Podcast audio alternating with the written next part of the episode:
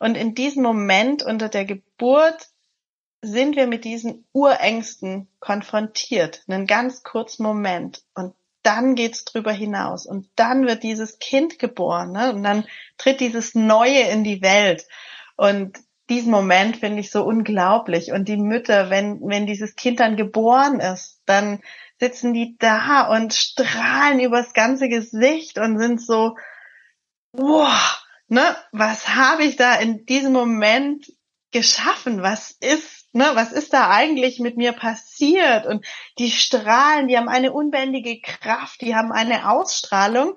Und als Außenstehender denkst du, Mensch, vor zehn Minuten ist die gerade noch gestorben. Geburt und Ungewissheit. Das kann ja schon fast als Synonym verwendet werden. Der Körper verändert sich und auch das ganze Leben.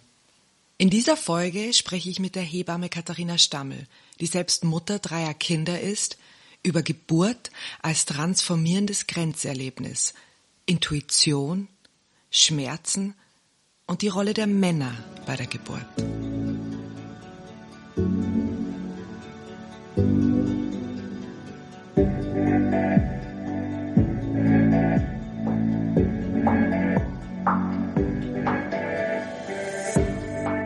Brauchen wir immer einen Plan?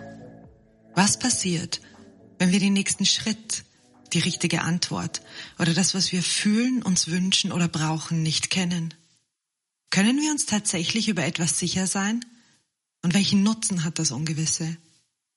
Dieser Podcast bringt dir Geschichten von und über Menschen, die sich auf das Unbekannte eingelassen haben. Geschichten über Angst, Ungewissheit, der Illusion von Sicherheit oder ich weiß nicht. Mal sehen, worum es in dieser Folge geht.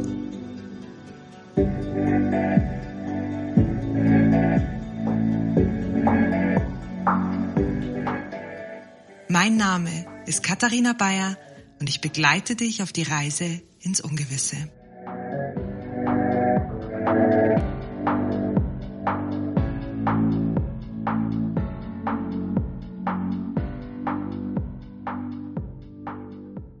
Liebe Katharina, was empfindest du, wenn ein Baby den ersten Schrei macht? Das ist ganz unterschiedlich, aber es ist unbändige Freude, es ist Demut, es ist ja, es ist so, es ist alles richtig in diesem Moment. Ne? Das ist, da verschwimmen Zeit und Raum und es ist wirklich ein wundervoller Moment, in dem ich mich gerne sehr zurücknehme, weil ich finde, der gehört den Eltern. Ne?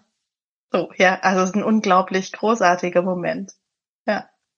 Wenn man sich deinen Lebenslauf so anschaut, ich habe da ja ein bisschen äh, gegoogelt, sieht der von außen geradlinig aus. Also du hast erst mit psychisch kranken Kindern gearbeitet, dann hast du gelernt, Hebamme zu sein und jetzt bist du Hebamme. Wann hat denn bei dir die Faszination für die Geburt und die Begleitung von Schwangeren und Müttern angefangen? Das war tatsächlich in der Zeit, als ich in dem Heim für psychisch kranke Kinder gearbeitet habe. Ähm, mein ursprünglicher Wunsch war, Psychologie zu studieren. Und diese anderthalb Jahre haben mich sehr geprägt und es war eine analytische Arbeit und es ging sehr viel um pränatale Phasen und pränatale Prägungen. Und mein meine Intention war einfach, ey, ich will nicht erst anfangen, wenn die Kinder da sind, sondern ich würde gerne in der Schwangerschaft beginnen, die Mütter gut zu begleiten und dass die Bindung am Anfang einfach ähm, ja gut ist. Und das war so meine Herzensintuition, ja, Intention, genau. Hast ja. du jemals daran gezweifelt, ob es die richtige Entscheidung war? Niemals. Das kam jetzt sehr schnell. Ja, Niemals, weil das war eine Entscheidung aus dem Herzen heraus. Und ich mache ja auch mit meinen Müttern in der Vorbereitung ganz viel Intuitionsarbeit. Und da geht es sehr darum, die Herzensstimme zu hören, zu spüren und unseren äh, intuitiven Impulsen auch zu folgen, weil die sind eigentlich in Wahrheit ja immer richtig. Hm. Wie lang bist du schon Hebamme? Ich bin jetzt, jetzt muss ich überlegen, 2007 habe ich mit der Ausbildung angefangen. Seit 2000 Nee, seit 2007 bin ich fertig. Genau. Also sagen wir, seit 15 Jahren bist du praktizierend. Ja, genau. So, jetzt hat man ja in 15 Jahren wahrscheinlich ähm, einiges gesehen und erlebt. Gibt es so den Zeitpunkt, dass man sich als Hebamme sicher fühlt, wenn man sagt, jetzt habe ich so viele Geburten mitgemacht, jetzt weiß ich, was ich tue? Das ist eine spannende Frage. Am Anfang ist man sehr unsicher, weil man denkt, man muss was tun oder man muss äh, was Erlerntes umsetzen oder hat man alles im Kopf, was man gelernt hat, wenn man, also so ging es mir, ne, wenn ich so in der Geburt drin bin. Und ich habe immer mehr gemerkt, es geht gar nicht darum, aktiv was zu tun, sondern die Situation wahrzunehmen. Und in Wahrheit kann mir gar nichts passieren als Hebamme, wenn ich in meiner, in meinem Fühlen bin, weil das ist auf einer anderen Ebene. Wenn man verbunden ist in der Geburt, du merkst eigentlich immer, was wichtig ist jetzt. Und in Wahrheit macht ja die Mama die Geburt. Und ich bin als Hebamme die Raumhalterin und von außen die wahrnehmende Person, die dann eingreift oder dann eine Idee gibt oder einen Tipp gibt, wenn ich merke, die Mama kommt jetzt selber äh, so ein bisschen in Struggeln, wo sie nicht mehr weiß, was ist jetzt gut für mich oder braucht Hilfe. Ja, sicher fühlen ich habe mich eigentlich immer sicher gefühlt. Also ich habe mich nie unsicher gefühlt in der Geburt. Und ich glaube, das ist was sehr, sehr Wichtiges, weil Geburt heutzutage sehr angstbehaftet ist. Und ich, für mich hat Angst in der Geburtshilfe absolut gar nichts verloren, weil das, die Angst setzt den falsch, falschen Fokus. Macht das für dich dann einen Unterschied, ob du im Krankenhaus dabei bist oder zu Hause? Mit Absolut. deinem Gefühl, ja. Ja, Absolut. Und zwar, ähm, ich habe ja mich gleich dafür entschieden, Hausgeburten zu begleiten nach der Ausbildung, weil ich gespürt habe, boah, diese ganzen ähm, Regeln und Standards und ähm, vermeintlichen Sicherheitsnetze in der Klinik, also oder Sicherheitsmaßnahmen, die sind ja oft sehr prophylaktisch. Ich habe gemerkt, wie mich das total stört in meiner Wahrnehmung auf die Geburt, die gerade geschieht. Ja, also ich bin sehr damit beschäftigt, mich rechtlich abzusichern, wenn ich in der Klinik bin und diese Standards einhalten muss. Zu Hause habe ich natürlich auch diese rechtliche Situation, aber ich kann selber entscheiden, wann ich wie handle. Ich bin nicht von einem System von außen noch ähm, geprägt, ne, das von mir erwartet, dass ich äh, gewisse Handlungen zu, ne, zu bestimmten Zeiten tue. Und zu Hause bin ich doch sehr viel mehr verbunden nochmal mit der Mutter und dem Kind. Da weiß ich einfach zu jeder Zeit, wie geht's dem Kind im Bauch und wie geht's der Mutter. Da brauche ich die ganzen instrumentalen Untersuchungsmethoden nicht. Da brauche ich kein CTG, da reicht mir die Herztöne zu hören. Oder ich spüre einfach, ähm, wenn die Geburt nicht mehr im Fluss ist. Das nimmt man ganz anders wahr wie in der Klinik, wo ja nicht nur ich als Hebamme beeinflusst bin durch die äh, durch das System von außen, sondern die Frau ja eben auch. Die ist ja auch weg von ihrem eigentlichen Gefühl und mit diesem System konfrontiert. Wie verhalte ich mich jetzt an diesem fremden Ort? Ja. Hast du dann jemals Angst gehabt oder jetzt auch noch Angst, dass du was falsch machen kannst? Nein, weil für mich gibt es in der Geburtshilfe dieses Thema Schuld nicht, wenn wir in Verbindung arbeiten. Und ich finde, das ist ein sehr wichtiger Punkt, den wir dringend wieder ändern dürfen. Geburtshilfe ist heute sehr viel unter rechtlichem Druck. Und in Wahrheit können wir niemals die Verantwortung über Leben und Tod übernehmen. Das können wir einfach nicht. Also wir können niemals schuldig sein, weil in dem Moment der Geburt wollen wir alle, dass es Mutter und Kind gut geht und niemand würde äh, mit Vorsatz oder absichtlich irgendwas tun, damit es schief läuft. Ne? Insofern ist das für mich ein Paradox. Es gibt nicht das Thema Schuld in der Geburtshilfe und davon müssen wir dringend wegkommen, weil durch diese häufige Schuldfrage im medizinischen Recht kommen wir von unserer Intuition weg und handeln oft falsch. Also ich bin sogar der Meinung, dass wir viele dramatische Situationen erst fabrizieren, weil wir nicht mehr in diesem Gefühl sind. Ja. Wie gehst du dann damit um, wenn du merkst, dass äh, es dem ungeborenen Kind, dass das dem nicht gut geht? Also wie kommuniziert man sowas an, an eine Mutter? Also ich finde da die Kommunikation sehr, sehr wichtig. Und ich kann ja nie 100 Prozent sagen, dass es diesem Kind nicht gut geht. Ich kann ja nur sagen, ich habe das Gefühl, ne, was ich jetzt wahrnehme oder welche Daten mir geliefert werden von meinen Überwachungsmethoden, zum Beispiel in der Klinik, dass ich das Gefühl habe, das Kind ist sehr angestrengt. Und dann frage ich tatsächlich jedes Mal die Mutter nach ihrem Bauchgefühl, weil die Mütter wissen das immer am besten und das unterschätzen wir. Da haben wir so gesellschaftliche Glaubenssätze. Es ist ja nur ein Gefühl. Aber die Wahrheit ist, das Gefühl der Mutter ist ja immer richtig. Und manche Mütter sagen, also ich glaube, meinem Kind geht's noch total gut oder ich fühle eigentlich, dass es gut geht. Und tatsächlich habe ich inzwischen den Mut, mich darauf zu verlassen. Ne? Das ist äh, im System nicht immer möglich, weil da hast du einfach nur einen gewissen Handlungsspielraum, aber zu Hause schon. Wenn wirklich was mit dem Kind nicht stimmt oder es eine Totgeburt gibt, also das sind ja dann Fälle, weil du gesagt hast, du willst immer, dass es dem Kind gut geht und, und der Mutter gut geht und das ist die, die Haltung dahinter. Aber was ist, wenn wirklich einfach was nicht funktioniert, wie es funktionieren soll oder wenn es, wenn einfach eine Totgeburt ansteht?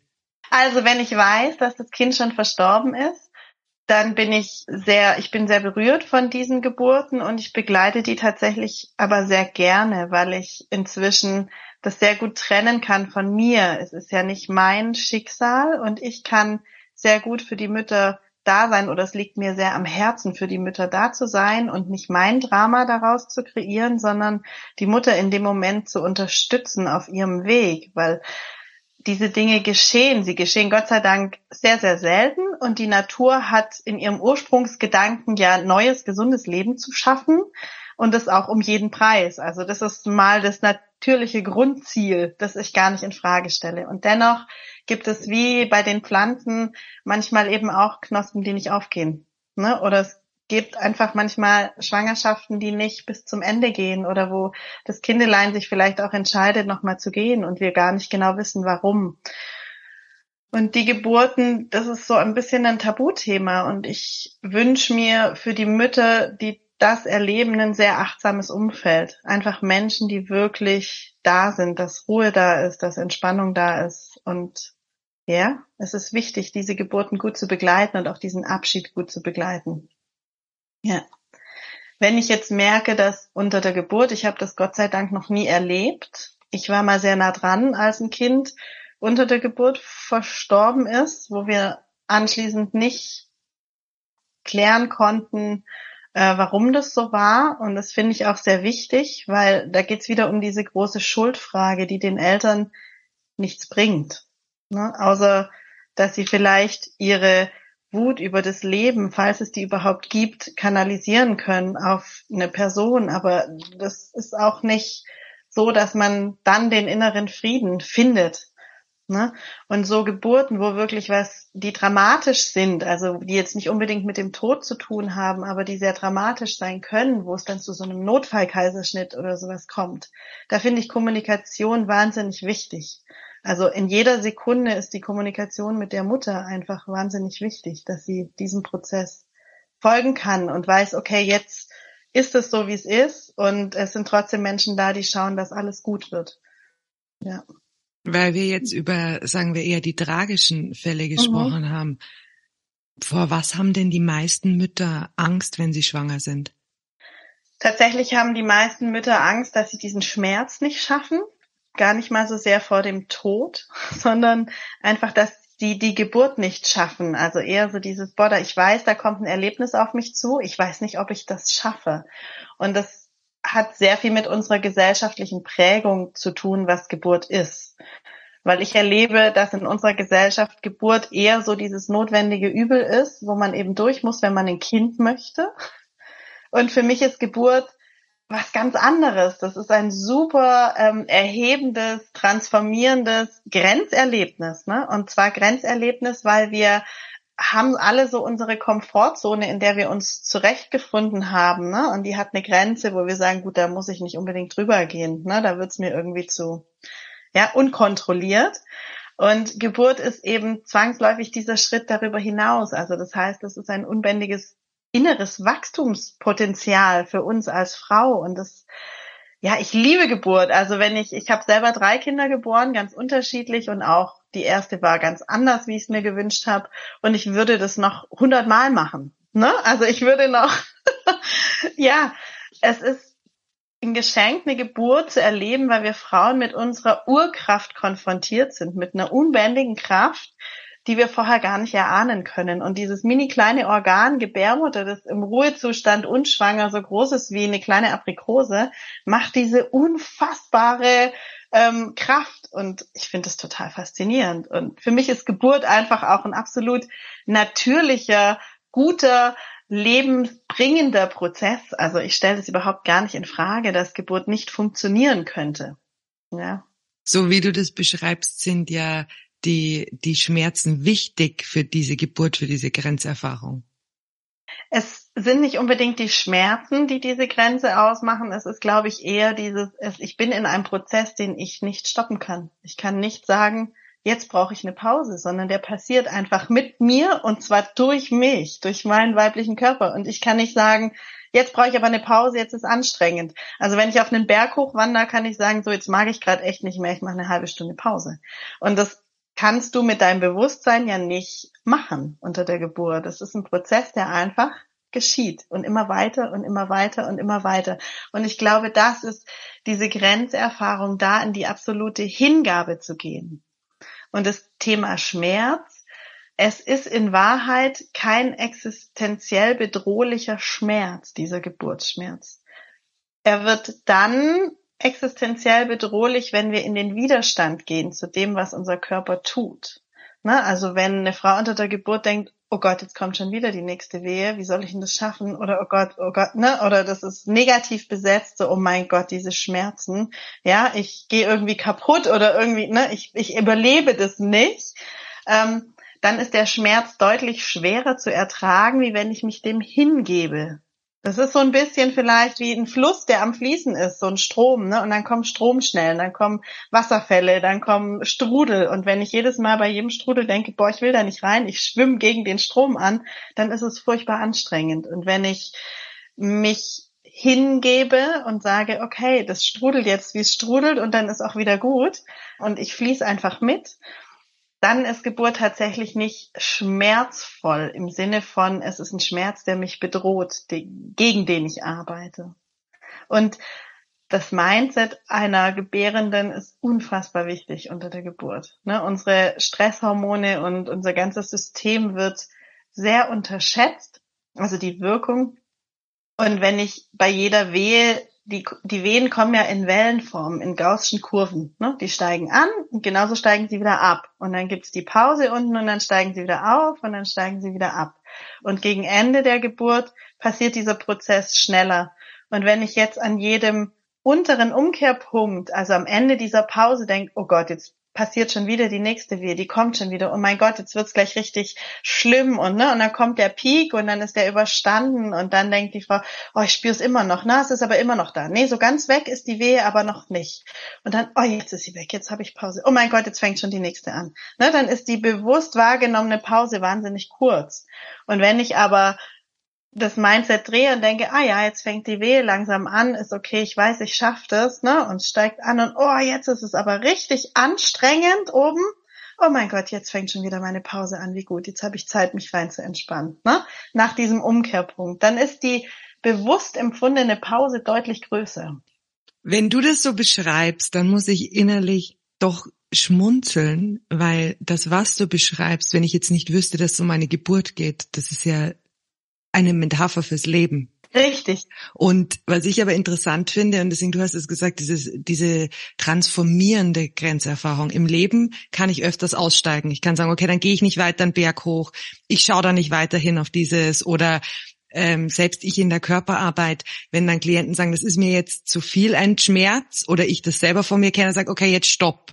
Das mhm. geht ja bei der Geburt nicht. Die Frage, die sich aber dann mir stellt, äh, außer dass ich mir denke, vielleicht habe ich doch mehr Möglichkeiten, wenn ich nur über den Schmerz drücke.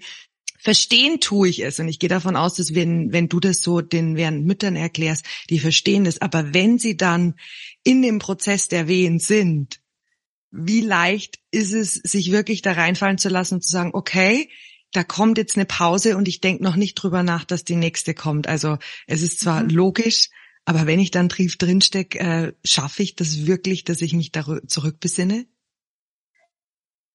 Ja, ich glaube tatsächlich, die Vorbereitung ist schon wichtig. Ne? Also die Vorbereitung sich, es braucht nicht viel Vorbereitung auf eine Geburt, sondern dieser positive Blick, ich weiß, dass ich das schaffe. Die Natur hat es so eingerichtet, dass ich es schaffe. Das Ziel ist, dass das ganz natürlich gut abläuft. Und ich werde aber mit sehr vielen meinen Themen konfrontiert sein. Das ist so das Geschenk, das ich sehe in der Geburt. Ne? Wie du jetzt beschreibst in der Körperarbeit, dann kann man sagen, boah, jetzt ist der Schmerz gerade zu groß für mich. Ne? Und dann ist es vielleicht, ne, so alles zu seiner Zeit. Jetzt noch nicht so weit. Diese kleine Hürde zu überschreiten. Was wäre, wenn dein, deine Klientin, dein Klient sagen würde, okay, und ich gehe jetzt da drüber. Was passiert dann mit uns, ne, wenn wir diese Hürde nehmen? So oft schrecken wir ja vor Hürden zurück im ganzen Leben, weil wir sagen, das ist mir jetzt zu groß, ne? Oder jetzt noch nicht. Oder, oder später dann, ne? Das ist mir jetzt, die Herausforderung ist mir zu groß oder meine Angst ist zu groß oder so. Was passiert mit uns, wenn wir ins Vertrauen gehen und darüber hinaus das ist ja so unglaublich, dieses Gefühl, sowas geschafft zu haben, ne, wo man vorher denkt, das schaffe ich nicht. Und das ist für mich dieses Geschenk der Geburtserfahrung, weil das einfach weitergeht. Und in der Geburt, wenn du dich vorher vorbereitest, dass du weißt, dass das kommen könnte, dieser Moment, wo du aussteigen möchtest. Und die Geburt hat ja verschiedene Phasen. Die hat ja diese langsame Latenzphase, wo, wo sich ankündigt, dass es vielleicht bald losgehen könnte. Dann ist die sogenannte Eröffnungsphase die Zeit, wo die Mama anfängt, wirklich in die Geburtsarbeit einzusteigen, auch die Atmung immer intensiver wird, sie immer mehr in ihren inneren Raum geht, weil sie sich auf sich konzentriert und das, was in ihr vorgeht. Und diese Phase, die spitzt sich so zu, ne? wenn dann man spricht ja immer von diesem Muttermund, der sich öffnet, ne? Also quasi die das Tor zum Geburtskanal für das Kind, ne? Dass die Gebärmutter aufgeht unten an ihrem an ihrer Cervix, an ihrem Gebärmuttermund, ne? Und kurz bevor das ganz eröffnet ist, also bevor dieser Letz, diese letzte Phase eintritt, wo das Kind dann tatsächlich geboren wird, durchs Becken durch, spricht man von der Übergangsphase. Und diese Phase ist ganz spannend, weil das ist die Phase, wo wir mit unserer Todesangst konfrontiert sind, ne, mit unserer Urangst vor dem Sterben. Und viele Mütter sagen auch in diesem Moment, oh mein Gott, ich sterbe, ich kann nicht mehr, macht irgendwas, macht jetzt irgendwas, dass es aufhört. Und das ist dieser transformierende Moment, wo wir im Leben häufig noch aussteigen, wenn wir uns nicht vorher ganz bewusst dafür entschieden haben, das zu tun oder von der Prüfung zum Beispiel. Ne? Vielen Menschen geht es so kurz bevor die Prüfung ist, sind sie total oh mein Gott, ich weiß nicht, ob ich schaffe, ob ich versage oder ob ich es hinbekomme oder boah, ne? Und dann geht man dahin, weil diese Prüfung eben stattfindet. Und so ein bisschen, das ist Geburt. Ne? Wir haben ganz viele Geburtsprozesse in unserem Leben und in diesem Moment unter der Geburt sind wir mit diesen Urängsten konfrontiert, einen ganz kurzen Moment und dann geht's drüber hinaus und dann wird dieses Kind geboren ne? und dann tritt dieses Neue in die Welt und diesen Moment finde ich so unglaublich und die Mütter, wenn wenn dieses Kind dann geboren ist, dann sitzen die da und strahlen übers ganze Gesicht und sind so, wow, ne, was habe ich da in diesem Moment geschaffen? Was ist, ne, was ist da eigentlich mit mir passiert? Und die strahlen, die haben eine unbändige Kraft, die haben eine Ausstrahlung. Und als Außenstehender denkst du, Mensch, vor zehn Minuten ist die gerade noch gestorben, ne? Und irgendwann mache ich so einen Fotoband, wo ich Paare ähm, fotografiere vorher, unter der Geburt und dann direkt dieser Moment danach. Und es ist so unglaublich. Die Frau, die diese Geburtsarbeit gemacht hat, ist so am Strahlen, so kraftvoll, so, ne, so wach, so, ja, das ist unglaublich, ne, diese Kraft, die sie da hat. Und der Mann ist total erschöpft, weil der arme Kerl die ganzen Hormone nicht kriegt und diese Ängste ja ganz anders ausgestanden hat, ne. Und das ist sehr spannend, also was der Körper dann auch macht. Diese, in der, in der Phase, wo es darum geht zu eröffnen, da schlafen die Frauen oft in diesen zwei Minuten Pausen richtig tief. Das ist eine richtig tiefe Erholung und dann kommt die nächste Welle oder Wehe, ne. Und dann ist das Kind da und dann wird die Frau überschüttet von Hormonen und ist einfach hellwach und voll in ihrer Kraft. Und das finde ich unglaublich schön zu beobachten. Und dieses Gefühl kennen wir ja alle im Leben. Dafür brauchen wir keine Kinder zur Welt bringen. Ne? Wir kennen das alle. Das ist, wenn du jetzt sagst, ich habe das Projekt, ich möchte Podcasts aufnehmen, dann bist du aufgeregt am Anfang. Dann bist du, ne, denkst du, oh mein Gott, ist das vielleicht richtig? Oder ich weiß nicht, wie es dir ging. Ne? So, oh, scheitere ich vielleicht oder nicht? Oder wird es gut oder nicht? Und dann machst du es und dann ist dieses erste Interview geschafft und dann denkst du, boah, krass, ne? Cool, das gibt uns ja dann so einen Auftrieb. Weißt du, wie ich meine? Ja. Genau. Du hast jetzt ein paar Mal die Intuition direkt und indirekt angesprochen. Mhm. Du begleitest ja die Frauen nicht nur während der Geburt, sondern ja danach auch. Mhm. Verändert sich durch so ein Ereignis der Geburt, wo man merkt, wie sehr man sich eigentlich auf sich und seinen Körper äh, verlassen kann, verändert das einen nachhaltig, wenn es um die eigene Intuition geht? Ja, absolut. Also Frauen, die das Glück hatten, eine selbstbestimmte Geburt zu erleben, die haben wirklich eine ganz tiefe Anbindung an dieses Gefühl. Das ist auf so einer tieferen Ebene. Das ist, ich kann mich auf mich verlassen. Ich weiß zu jeder Zeit, was gut ist für mich. Ja, das ist ganz wichtig für den Umgang auch mit dem Kind. Weil das, was wir leisten unter der Geburt als Frau an Kraftaufwand oder an, ja, dieses Gefühl auch, ich habe das geschafft. Ich glaube ja immer, wir brauchen das, wenn wir dann so ein kleines Wesen großziehen das ist maßgeblich auch ähm, verantwortlich für unsere Bindung zu diesem Kind, ne? dieses wertvolle Kind, das wir so in diese Welt gebracht haben. Ja, dieses Gefühl, ich kann alles schaffen auf einer tiefen Ebene ist schon sehr wichtig. Und die Intuition ist ja immer da. Die ist ja tatsächlich auch bei all den Mamas da, die eine traumatische Geburt erlebt haben.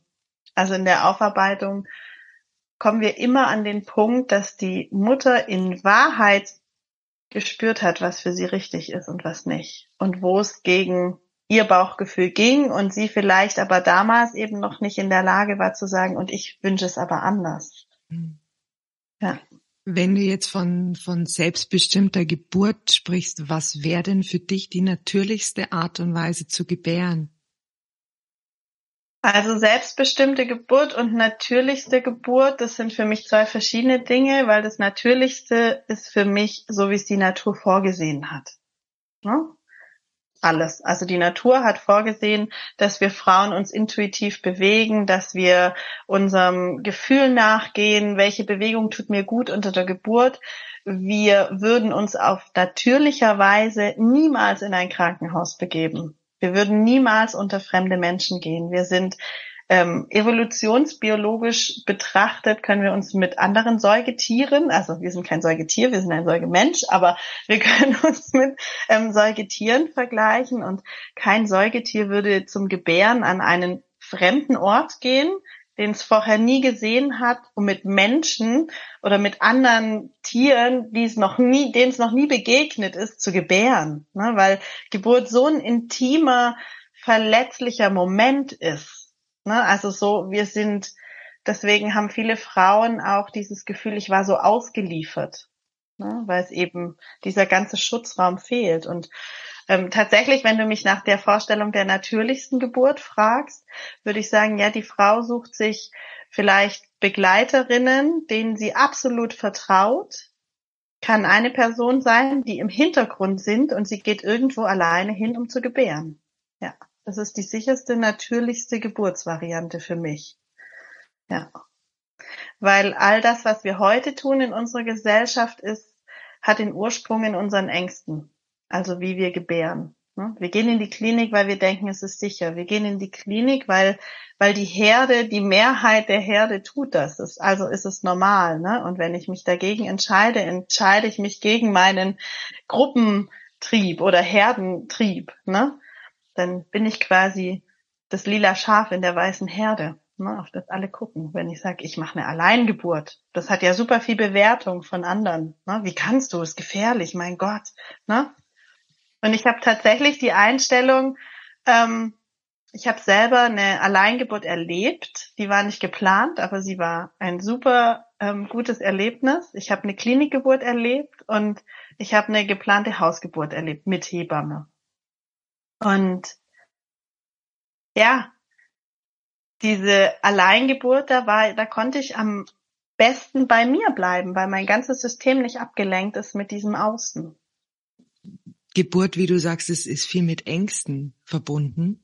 Ob das jetzt sinnvolle Ängste sind oder gesteuerte Ängste, was auch immer. Und zu wissen, dass man in einem Raum ist, wo Menschen sind, die das schon erlebt haben und die einen da unterstützen können, kann ich mir schon vorstellen, warum sich viele eine Alleingeburt nicht vorstellen können.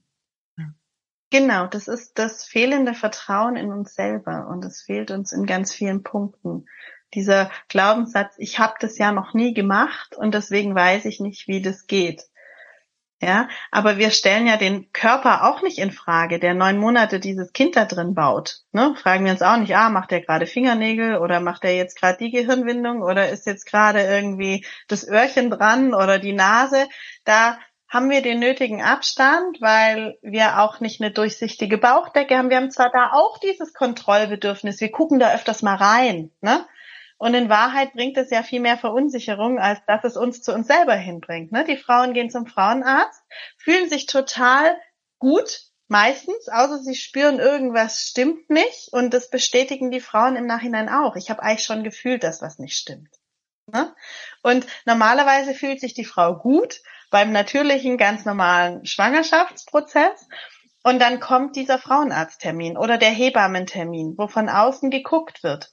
Und dann kommt so eine gewisse Anspannung und so eine gewisse Nervosität. Man sitzt so ein bisschen wie vor einer Prüfung in diesem Warteraum. Dann darf man auf diesen Stuhl, dann wird dieses Ultraschallgerät angemacht.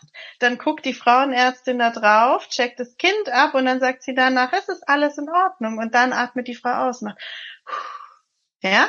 Und die Bestätigung aber, von außen. Ja. ja, und dann ist sie aber wieder am gleichen Gefühlspunkt, wie sie eigentlich vor dem Termin war. Ne? Und ich wünsche mir für alle Frauen dieser Welt, dass wir eine Vorbereitung machen, dass wir uns wieder an unser Gefühl anbinden, an unsere Intuitionen, an unser intuitives Wahrnehmen, weil das ist immer da.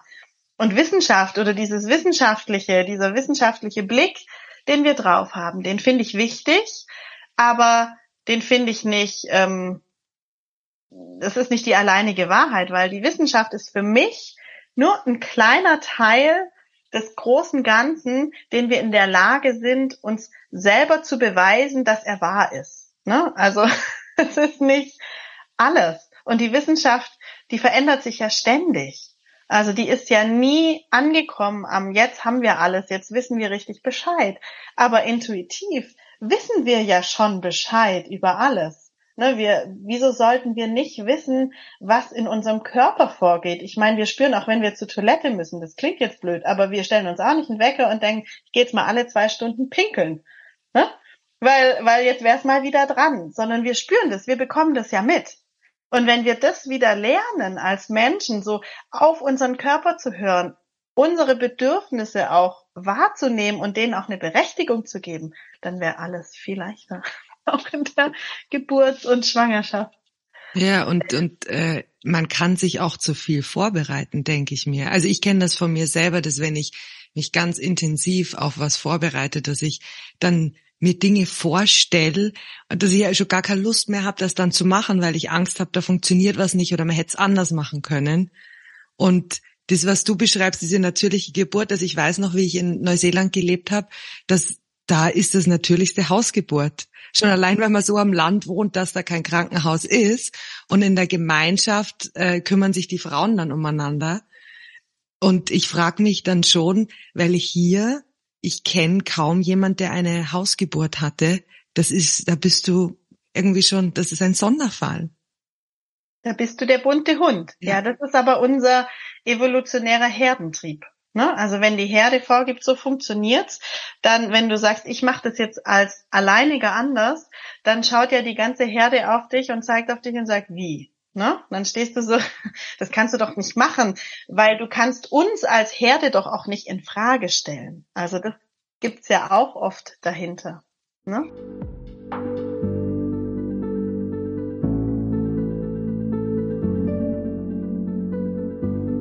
Wenn dir dieser Podcast gefällt, dann like ihn auf Spotify oder Apple Podcast und folge mir auf Instagram. Und jetzt geht's weiter mit der Folge. An was ich jetzt gerade denken muss, ist jetzt, ich verstehe die vaginale Geburt und am besten zu Hause, das wäre natürlich. Ja. Jetzt gibt's aber Frauen, denen ist das wirklich nicht möglich, aus welchem Grund auch immer. Löst das auch ein Thema aus oder ein Trauma, dass eine Frau sich so fühlt wie, ich bin nicht Frau genug und schaffe keine vaginale Geburt und, und schaffe es nicht, das, das in einer Hausgeburt oder Alleingeburt zu machen? Ja, das gibt es sehr viel und das ist das Problem, dass wir Geburt oder natürliche Geburt dann auch wiederum idealisieren. Hm. Also sagen, ich nehme mir da ein Ideal vor, Und ähm, jetzt kommt es aber anders, also bin ich falsch und bin ich richtig. Ne? Und ich finde auch, ein Kaiserschnitt kann super selbstbestimmt sein. Ich meine, unsere Kinder suchen sich in Wahrheit aus, wie sie geboren werden. Das ist nicht nur meine Entscheidung als Mutter. Ne? Also wie, wie gut ich mich anstrenge und Geburt ist nicht, ich muss nur alles geben und dann wird es schon easy peasy. Das wird oft so verkauft. Ne? Du musst dich nur gut genug vorbereiten, du musst viel Hypnobirthing machen, dass deine Geburt garantiert schmerzfrei und tralalala. Und diese ganze Vorbereitung beruht ja auf einer ganz tiefen, subtilen Angst, indem ich eben eigentlich nicht vertraue, dass so wie es kommt, kommt's richtig, ne? dass ich nicht angebunden bin. Tatsächlich glaube ich, ganz viele Kaiserschnitte sind unnötig, die sind hausgemacht, die haben mit dem Geburtsprozess davor zu tun. Ne? Also wo Frauen schon frühzeitig von ihrem intuitiven System abgerückt sind und quasi in diese Interventionskaskade äh, hineingerutscht sind. Und ganz manchmal ist es tatsächlich so, dass ein Kaiserschnitt einfach wirklich, wirklich wichtig und nötig ist, aber deutlich seltener, als er durchgeführt wird. Ich glaube, wir haben in Deutschland eine durchschnittliche Kaiserschnittrate, die liegt irgendwo so zwischen 25 und 30 Prozent. Und wenn wir uns vor Augen halten, dass 25 bis 30 Prozent der Frauen nicht gebärfähig werden, in, wären, in Anführungsstrichen, dann wären wir ausgestorben als Gesellschaft. Dann wäre die Welt nicht überbevölkert, weil wir Industrieländer sorgen nicht für die Überbevölkerung der Welt oder für den Zuwachs der Weltbevölkerung. Ja, das sind die Kulturen, die eben wenig medizinische ähm, Anbindung haben. Also funktioniert das Ganze in Wahrheit. Und wir stellen Geburt aber in Frage. Und daraus resultiert natürlich häufig auch diese Kaiserschnittgeschichte und auch die Idee der Frau, boah, ähm, ich war vielleicht nicht gut genug oder ich war vielleicht nicht richtig. Und diese Aufarbeitung finde ich total wichtig, weil so eine Geburt kann jede Mama nach, nachhaltig stärken, wenn sie die nochmal anschaut, ne? wo sie auch begreift, ah, okay, da war es vielleicht wichtig für das Kind oder hier ist eigentlich schon die Geburt anders gelaufen als sie vielleicht gelaufen wäre, wenn ich mit mir verbunden geblieben wäre. Ne? Und da geht's nicht um ein hätte, hätte, sondern wow, was für ein Learning für mich oder was für eine Offenbarung zu wissen, dass mein Gefühl immer richtig ist und all das, was von außen kommt, oft auch Ängste von anderen sind, ne, die dann sagen, Mai, das Kind ist zu groß, willst es wirklich spontan ähm, gebären, es könnte ja vielleicht stecken bleiben oder so. Ne? Und medizinische Aufklärung geht häufig bis zum Tod. Und das ist ganz schön ungerecht, finde ich, im Hinblick auf die Geburt, weil es die Natürlichkeit des Geburtsprozesses in Frage stellt. Mhm. Ne? Also. Du, du sprichst ja jetzt immer wieder das Trauma der Geburt an, indem du dann zum Beispiel sagst, und wenn Frauen dann sich nicht sicher sind, hätten sie sich auf ihre Intuition verlassen können. Kannst du ein bisschen schildern, wie das aussieht, wenn ich mich als Frau, nachdem ich ein Kind zur Welt gebracht habe, damit beschäftige, wie schaffe ich es wieder zu meiner Intuition zurückzukommen äh, oder wenn die Geburt, sagen wir, eher krisenbehafteter war, dass ich damit abschließen kann. Was, was kann man da konkret machen? Oh, da kann man richtig viel machen. Also eine Geburt aufzuarbeiten, finde ich immer dann wichtig, wenn eine Frau in ihre Geburt, ganz egal wie sie war, zurückdenkt und nicht dieses Gefühl hat, wow, ja? Was war das für ein unglaubliches, großartiges Erlebnis? Weil auch ein Kaiserschnitt kann ein großartiges Erlebnis sein, wenn der, die Entscheidung dorthin stimmig war. Ne?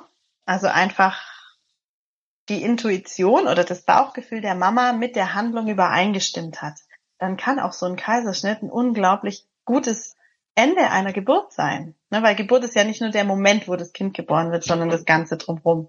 Was man machen kann oder was ich mache mit den Mamas ist, ich schaue mir, ich lasse mir die Geburt erzählen aus ihrem erinnernden Gefühl heraus.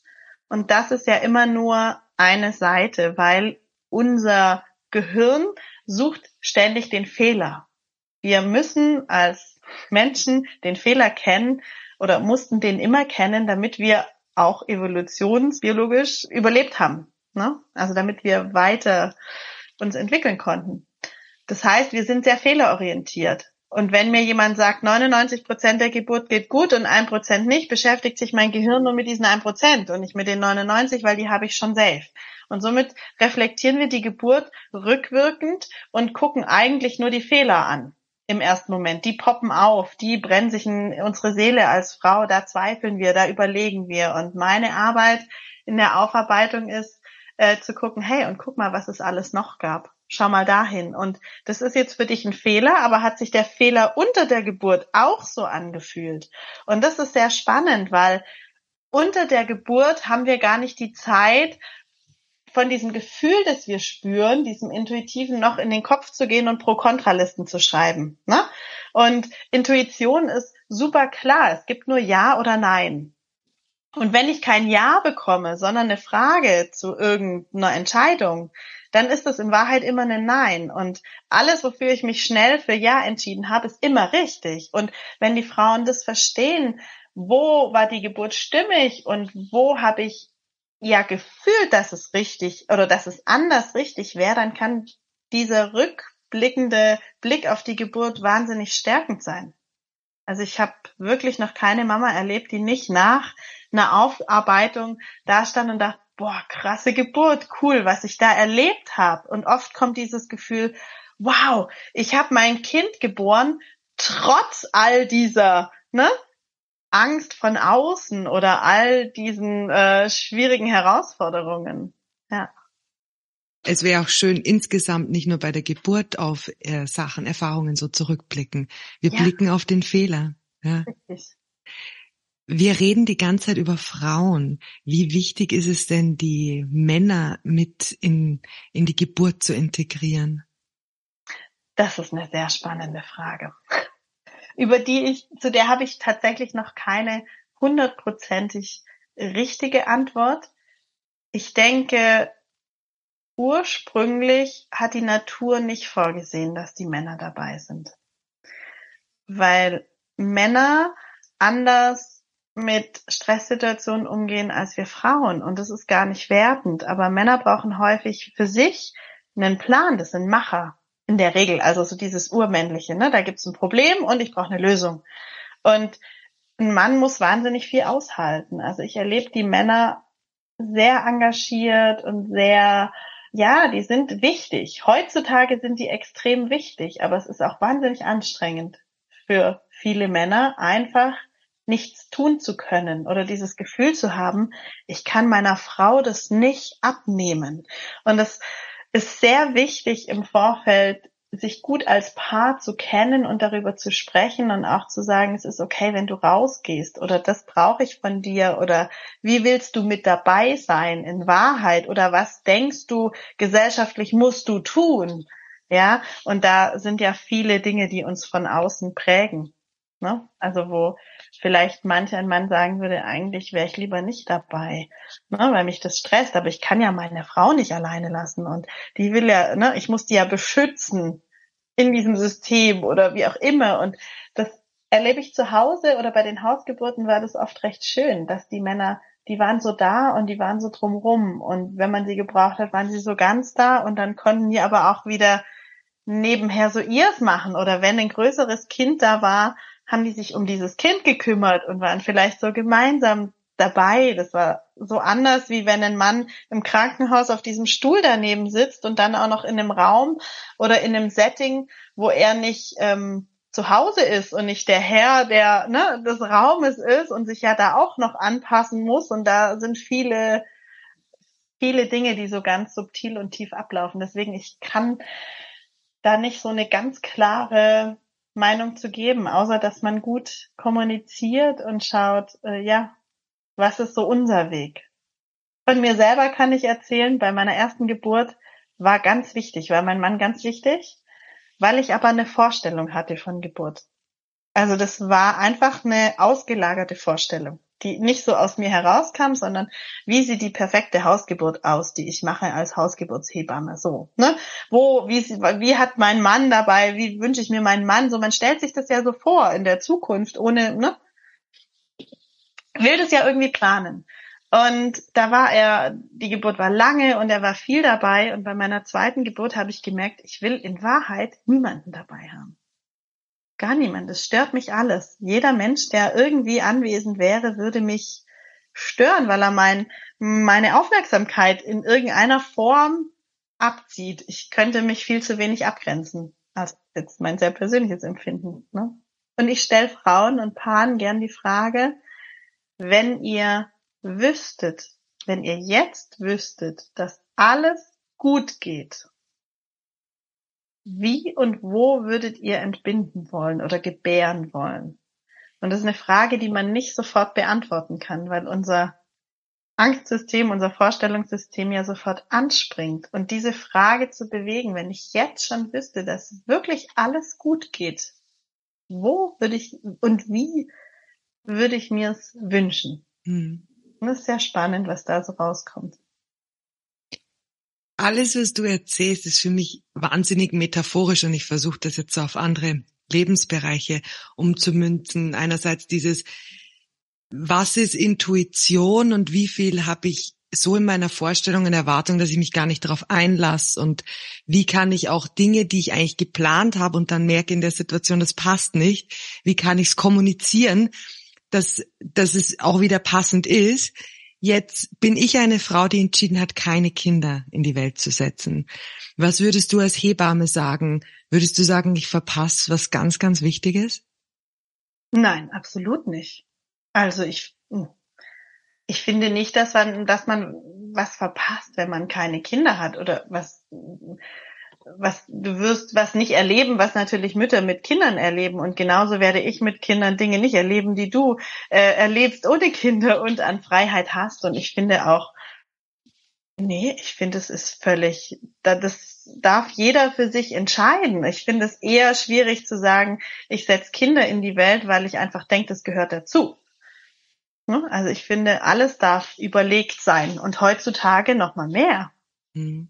Ich glaube, ja, natürlich wirst du eine Geburt verpassen, aber du wirst ganz viele andere Geburten erleben in deinem Leben, die die gleiche, die die gleiche Energie haben und wo du die gleichen äh, transformierenden Prozesse für dich als Frau erlebst.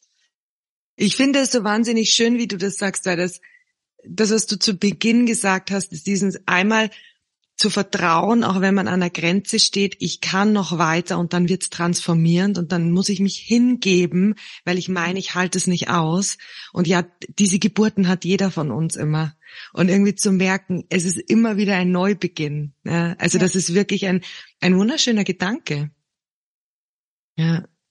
Ich habe drei abschließende Fragen an dich, Katharina. Ja. Die erste dieser drei Fragen ist, was ist deine größte Angst? Boah, was ist meine größte Angst?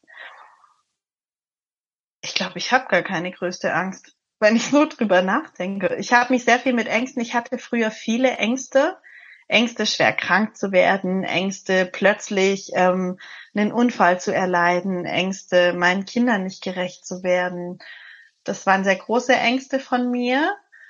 Und mit der Bereitschaft zu sterben, das klingt jetzt vielleicht ein bisschen verrückt, aber dieses, den Tod wieder mit ins Leben einzuladen und das hat mich mein Beruf auch sehr gelehrt, weil einfach auch immer wieder Kinder sich ganz früh verabschieden und der Tod und das Leben ganz eng beieinander sind, ne? beim Thema Schwangerschaft und Geburt.